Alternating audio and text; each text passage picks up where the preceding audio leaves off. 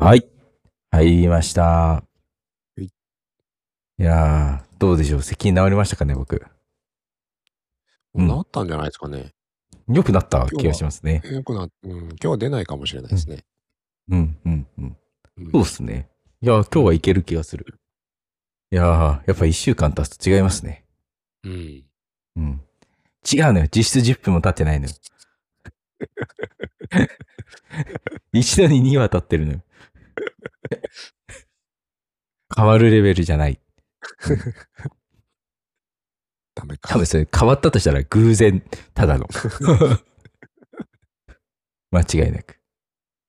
ということで、えっ、とですね、では今回は、あの、先日ですね、ちょっと、あの、見に行ったストンプっていうのを少しお話できたらなと思うんですけど、はい。うん。まず、ストンプって知ってますかいや、わかんないです。僕ら結構、あのーいやでも僕らが二十歳とか、そのくらいもうちょっと超えたからか、うん、ぐらいに、あの、一度来日してるんですよ。うーん。もうストンプって、まあ、あの、なんかこう、うん要は、えっ、と、すざっくりとシルク・ドゥ・ソレイユみたいな感じで、こう、まあ、はい捉えていただけたらと思うんですけど、はいはい。まあそういう劇団四季的そうそうそうそうそう、パフォーマンス集団なんですよね。なはいはいはうい。ん。で、それの、まあ、13年ぶりに来日しましたと。うん。うん。で、そこで、まあ、その、えー演技を見に行ったんですけど、演技って言うとしてるのかなまあ、ショーを見に行ったんですけど、うんうんまあ、どういうものかというと、そのデッキブラシとか、うん。ドラム缶とか、あのまあ身の身に身の回りにあるものを使って、こう、リズムを奏でるんですよ。うん。うん。うん。それが、まあ、デッキブラシも6本あったら、6人分のリズムが生まれるわけじゃないですか。うん。それが全部くっついていくと、こうすごく複雑なリズムを生み出したりとか、まあそういうことができるようになるわけですね、単純に。うん。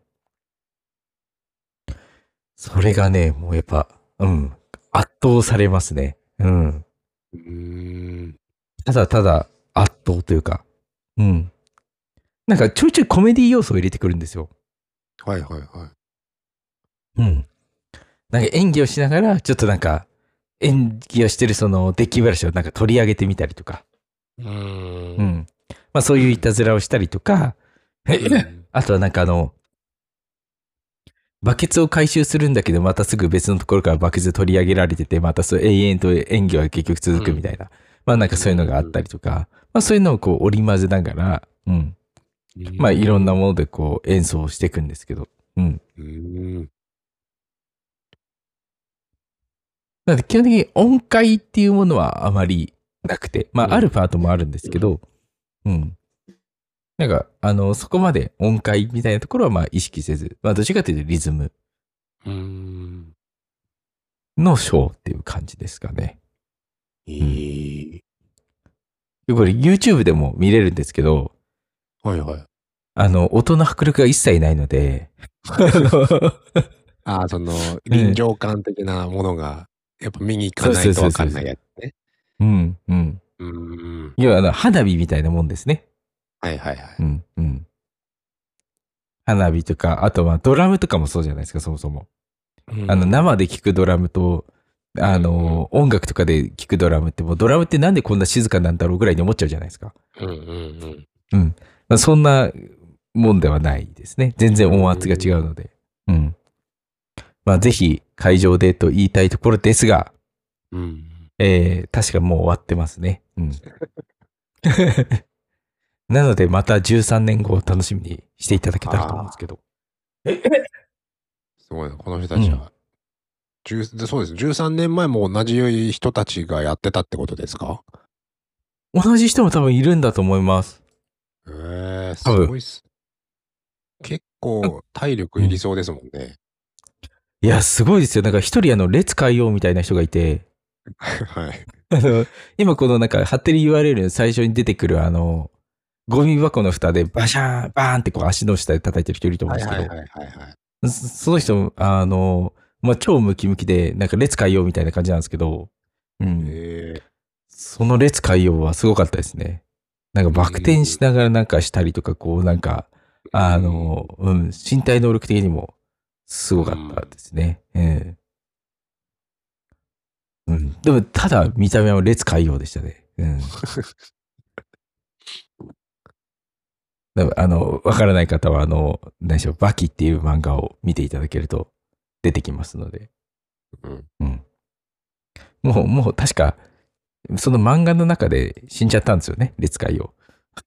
なんで、そうだね。あれですけど。うん。うん。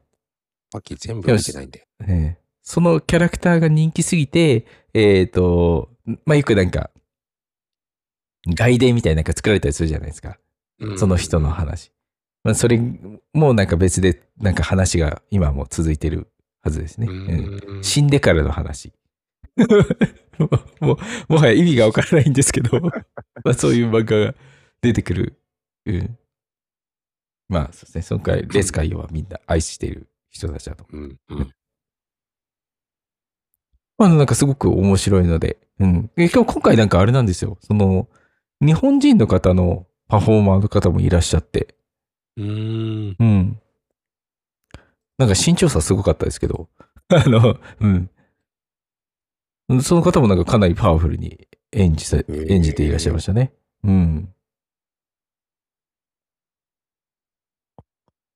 いやーなんか結構この、なんか集まってる人たちが、その、うんだけどその日本人パフォーマーの方だとタップダンスうん。をなんかやられてる方だったりとか、あの、結構だからその、ん何でしょう、そもそもの職業としては、まあ多岐にわたってるみたいな。うー。うんん。ここれがメインではな感いじらしいんね。うんうん。なんかちょっとだからそういうのも変わってるものではあるなと思いましたね。うん。ただこれどうやってそもそも練習してんだろうとか、そういうのも気になっちゃいますけどね。そうっすよね。うん。一人でもかけたらそのリズムの一個が抜けるってすごいやりづらいだろうなって気もしますうし。んうんうんうん。そう。いやー、これはね、本当でも生で見れてよかったなと思いました。う。うんすごそ今回しかも、こう、ちゃんと臨場感味わえるように、何でしょう、ちゃんとこう、S 席を取って、う。うんこう、近い場所で見れたので、まあ良かったですね。まあ、そうん、そんな近くもなかったですけど、うん。まあ多分一番前とかはもっとなんか関係者とかなんかそういう VIP の人たちが多分いるんだろうと思うんですけど、うんうん。いやーまあなんかこういったこう、普段、まあ味わえないこう非日常みたいなところですかね。。うんもうなんか体験できたらよかったなといったところでした。じゃ続いてですね、あの、先ほど、列海洋の話じゃないですけど、はい。あの、ちょっとこの人、あの、人生2回目行ってるよねっていうのをちょっと発見したので、あの、はいぜひ紹介できたらと思うんですけど、はい。あのま、まあ、前回 iPhone の話が出てきましたけど、まあ、そこをこう日本で一番こう広めた人といえば、まあ、孫正義さんかなと思うんですけど、はい。うんまあ、その方のこう、まあ、発言でですね、あのまあ、うん正しく、あの入っているかはちょっとあれですけど、うんなんかちょっとちらっと動画の中で見て、うん、うん。ああ、だまあ確かになーって思う、こう、いい発言があって、あの、まあ、給料もらいに、こう、会社に行っていると、まあ、すぐ、こう、50歳、60歳にこうなっていってしまうと。う。うんん。だからもう、まあ、要は、今、こう、やりたいことがどんどん、こう、やるべきだっていうことを、まあ、おっしゃりたいところだと思うんですけど、う。うん。うんん。うんこれ、絶対2週目ですよね。うん。だって、ご、これ体験しないと分かんなくないですか、こ れ。給料もらいに行ってるとすぐ50歳、60歳になってしまうっていう。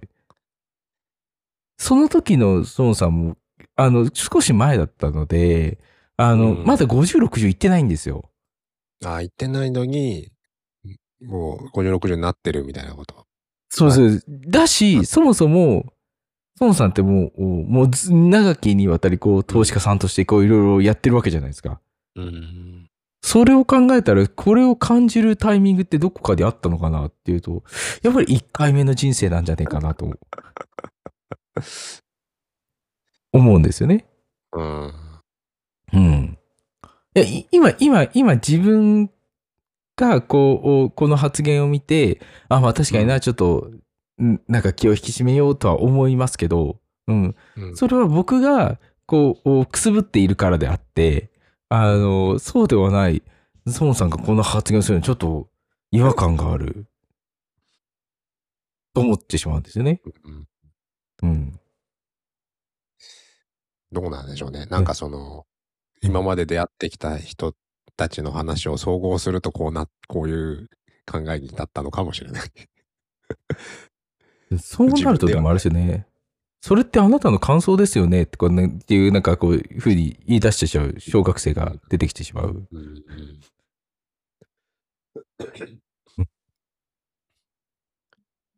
いやーそう。うん、多分、多分2週、まあ、下手して3週は行ってるかもしれないですよ ね。うんうん、そうですね。まあ、あと単純に、これ、あの、全然普通の人目線での話じゃなくて、もう金がありすぎて、多分50、60まで金を稼ごう、金を稼ごうってずっと働いてたら何もせずにこうなっちゃったっていう、その、で、結局50、60、今になってお金はむちゃくちゃあるんだけど、若い頃何もしてこなかったなって思い返したのかもしれないですね。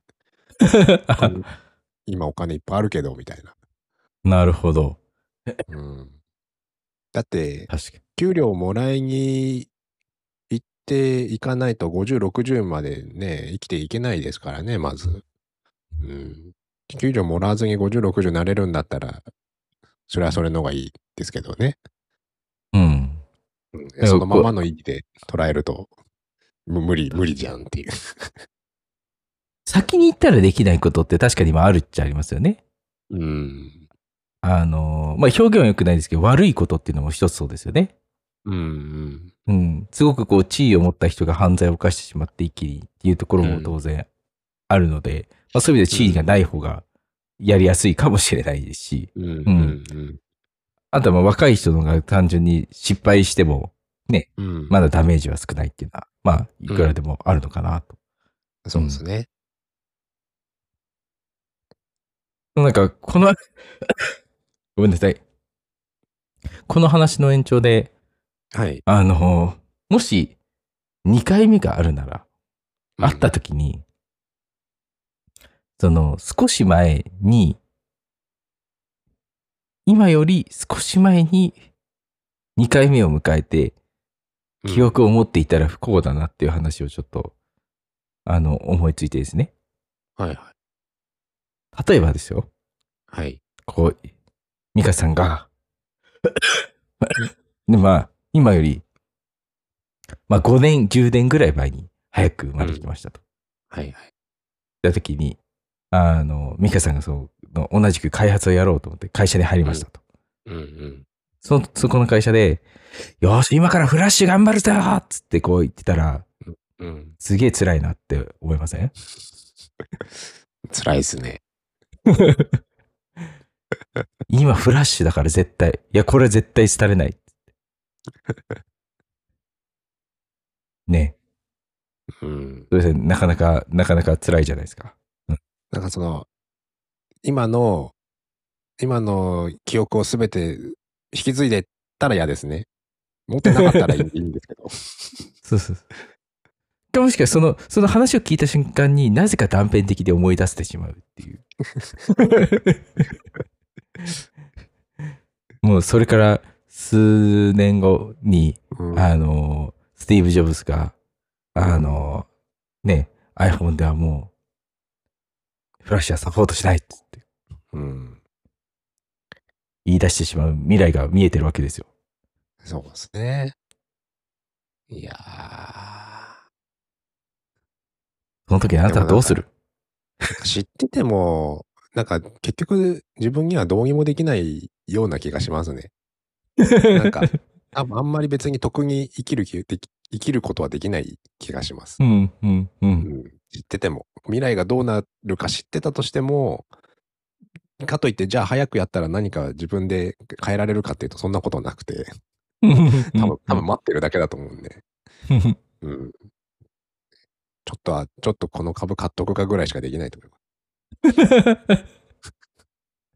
まあそれはそれで結構有用ではありますけどね。そまあ、そそういう意味では確かにちょっと早く生まれてくるんだったら、ちょっと早く投資を始めるっていうぐらいですかね。あーまあ、それ は、それはありますね。僕、投資始めたの30だったんで、うんうんそれはやっぱりちょっと社会人にななる24とか、まあ、そのぐらいから始めてたらなっていうのはありますけど、全然違うでしょうね、絶対。違う。でも、でも30と24だったら、もう今40、50の人とかだったら、もっと、 もっと早くやっときゃよかったって思ってる人もっといると思う んで、まま結だマシ局かね。なって自分は思ったりしま すね。うんまあ、ギリ、うんギリいい、ちょうどいいぐらいかなっていう。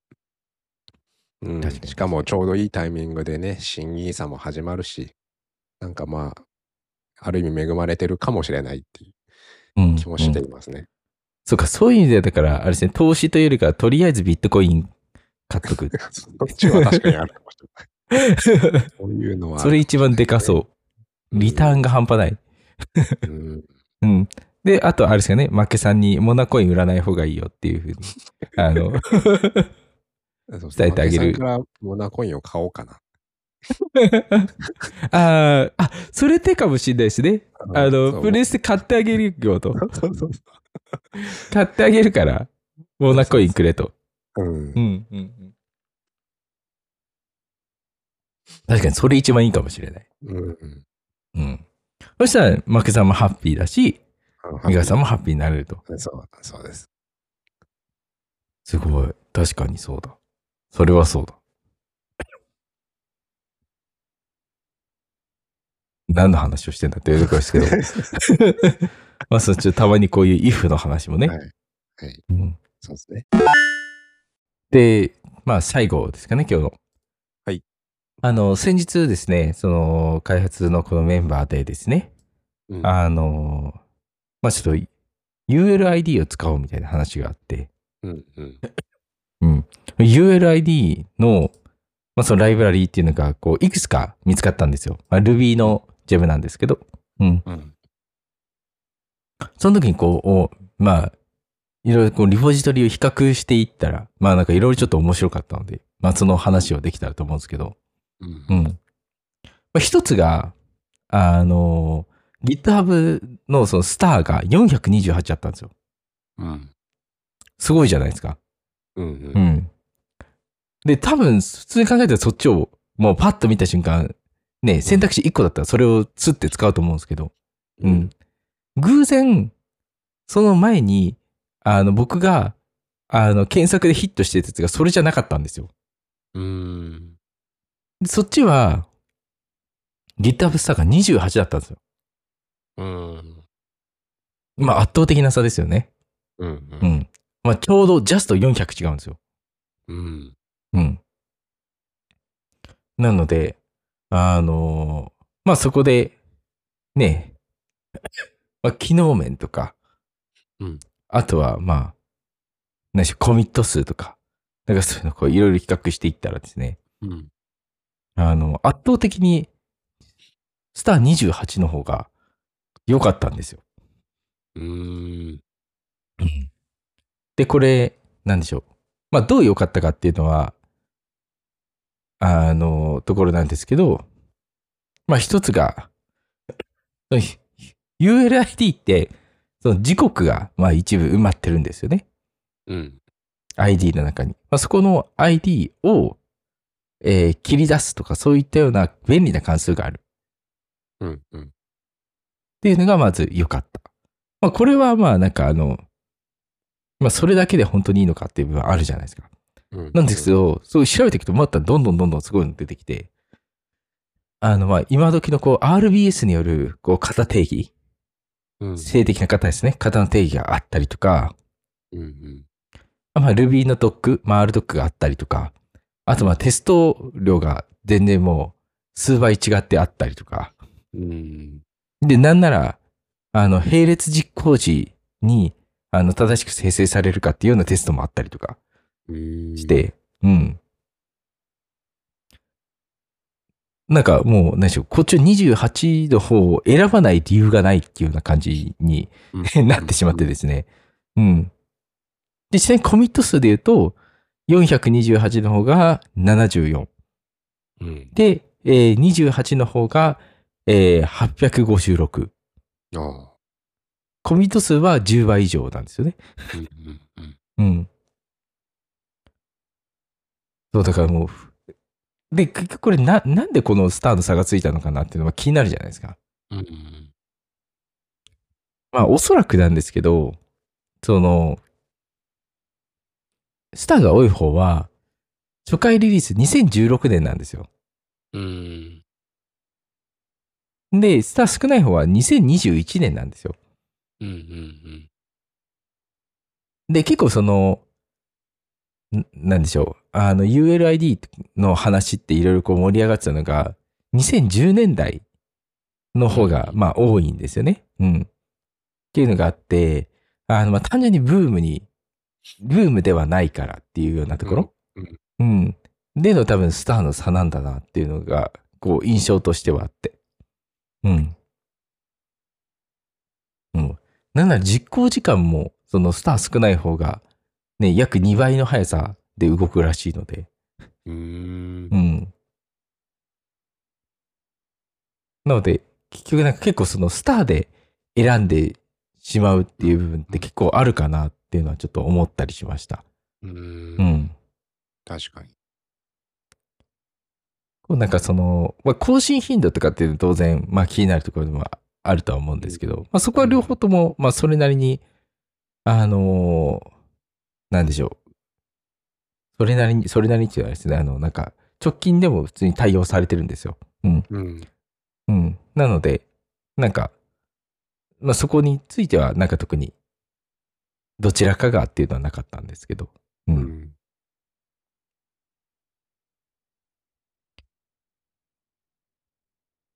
なんかここまでこう、ちゃんと、なんかジェム同士を比較したことってあまりなかったので、うん。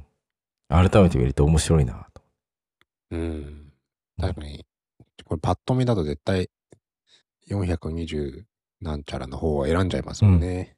うん。こんなちゃんとよし、多分なんか、検索したらヒヒ比較しないですットしそうじゃないですか。もんね。ううん。ん。検索してヒットして、ULID 使うんだったら、このジェムをリポートすると使えるよみたいな記事がなんかありそうじゃないですか、普通に。ありそう、ありそうですうね。ん。そういうのから持ってきたらもうだってダメだろうし。ううん。ん。でもチャット GPT とかに聞いても、そのスター428の方が呼ばれちゃうんじゃないかなっていう気がしますよね。うんうんうんそうですね。うん。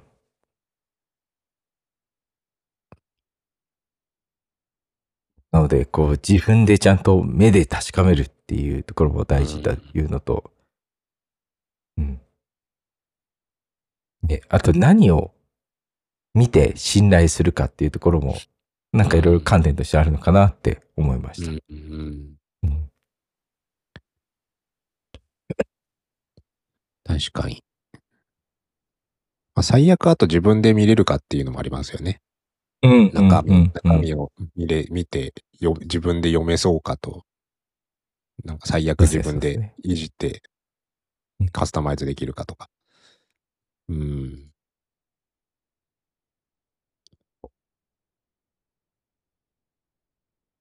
もうなんか調べてみたらあれですよね。なんか Ruby のそのコントリビューターの方だったみたいで。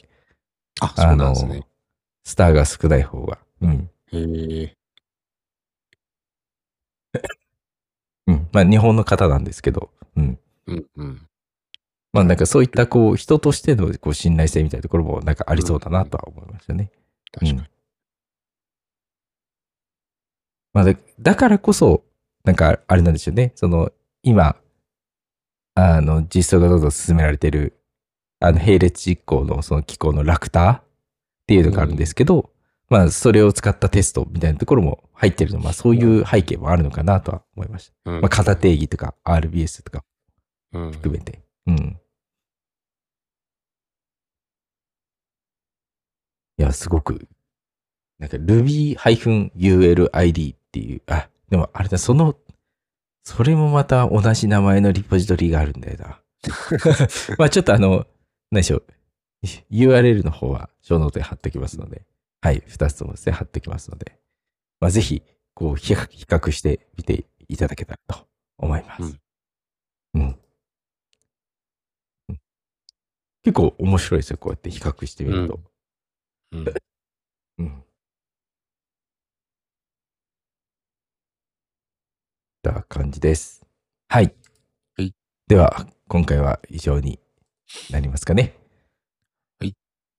はい。ちょっとごめんなさい、咳が多めであれなんですけど、次回ですね、えー治ってる、いるかもしれない。うんただ、咳長引くんですよね。僕いつも。あなんで、まあもしかしたら治ってないかもしれないですが。はい。はい。また次回楽しみにしていただけたらと思います。はい。はい。では、ありがとうございました。ありがとうございました。